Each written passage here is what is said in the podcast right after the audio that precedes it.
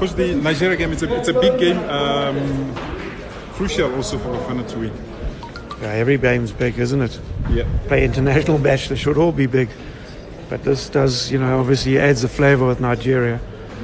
And, um, you know, uh, we achieved a good result away from home, and we can't forget that. We mustn't forget that. It's important to know that, you know, uh, we have the side and the capabilities to, to beat anybody on their day, and Nigeria included. So it's important to go in with a good frame of mind. And, um, you know, Nigeria are, if I don't want to be derogatory, but they're arrogant by nature. So we need to make them start thinking that there's also a little bit of toughness out there, you know. And if we do that, then I think we've got a chance. Okay, How do you approach a game like that? I mean, it's honest Nigeria's probably there's no need to motivate the players. No, there's no motivation now. You know what? You know, you're one game away, one result away, I should say, from going to the Afcon. So why do you need? And then to get that result against your, against a, a really good top team, uh, will then start the plans off for for a very good Afcon campaign. But you've got to take one step at a time, and you you've got to do the job in, in the right areas. First of all, you've got to make sure you defend well, because that lays a base for for obviously for to set up the win for a result. And uh, so you've got to do that side, and we've got to look what our strengths are, uh, how we need to play the game, which I'm sure the, the coach has done. So where where we how we want to play it and and, how, and and what to expect from Nigeria in their in their approach. They are a team that think they can that they can score in any given moment. So we've got to use that as a strength as well.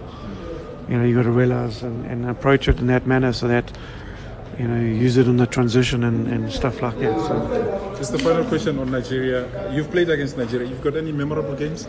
no, uh, but I don't have many games against Nigeria because I think I only had uh, the one match against Nigeria, which was in '92, as we all know, early on in, uh, in our uh, learning process. So, um, uh, you know, but you, you know what you're going to get from a talented team, players all over the world. Um, eh, you just, I think you've got to worry about how good we're going to be. I think, and, and, and let that take care of itself. You know, um, that's a logical thing. We've also got to be a little bit arrogant in a, in a way, in terms of we playing at home. They will, Nigeria will get tired come the last 20 minutes. We've got to use that to the best, you know, our ability because they will get tired. They can come in at any time, as late as they want to negate the, the altitude, but they will not get it right. I know. Played the game. I just wanted to find out, just to add to that, coming on Friday, as they've announced that they'll be coming in on Friday, playing on a Saturday afternoon, where does that leave them physically? As a former player yourself, what does it do to your body? Well, a lot of people, it's it's been questioned all over the world, not just you know by all the leading sportsmen, not just football. Is how do you negate uh, altitude? And uh, it's really really tough. You know, I still believe the, the the best way would come in really early and spend a lot of time here.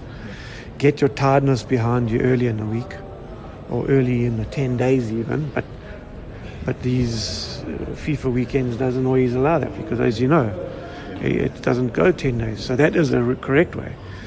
But the other terminology is to come in as late as possible. But I don't, I'm sorry, you'll still be gasping for air come, come uh, late in the match.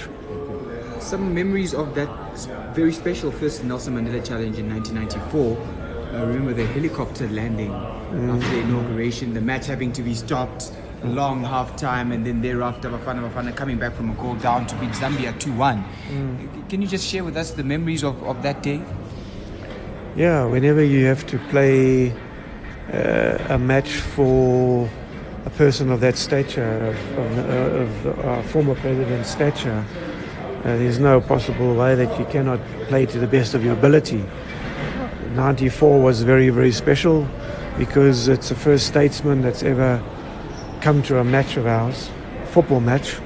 So it was very, very, we were very privileged, you know, and, and, and that said wonders for, for the person that he was.